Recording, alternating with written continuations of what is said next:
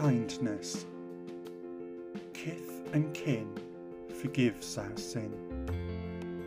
I becomes we for the world to see. Night and day are equally bright. Deeds, not words, measure our light. No magic here. What you see is what you get. Every new day is a gift. Let us never forget.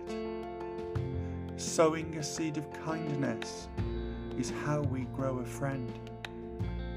Staying true, staying open, staying you, your best you, is all that matters in the end. If you've enjoyed listening to this poem, head over to SoundCloud, YouTube, or Facebook and search for other poems by me, J. Rosanna. Thank you for listening.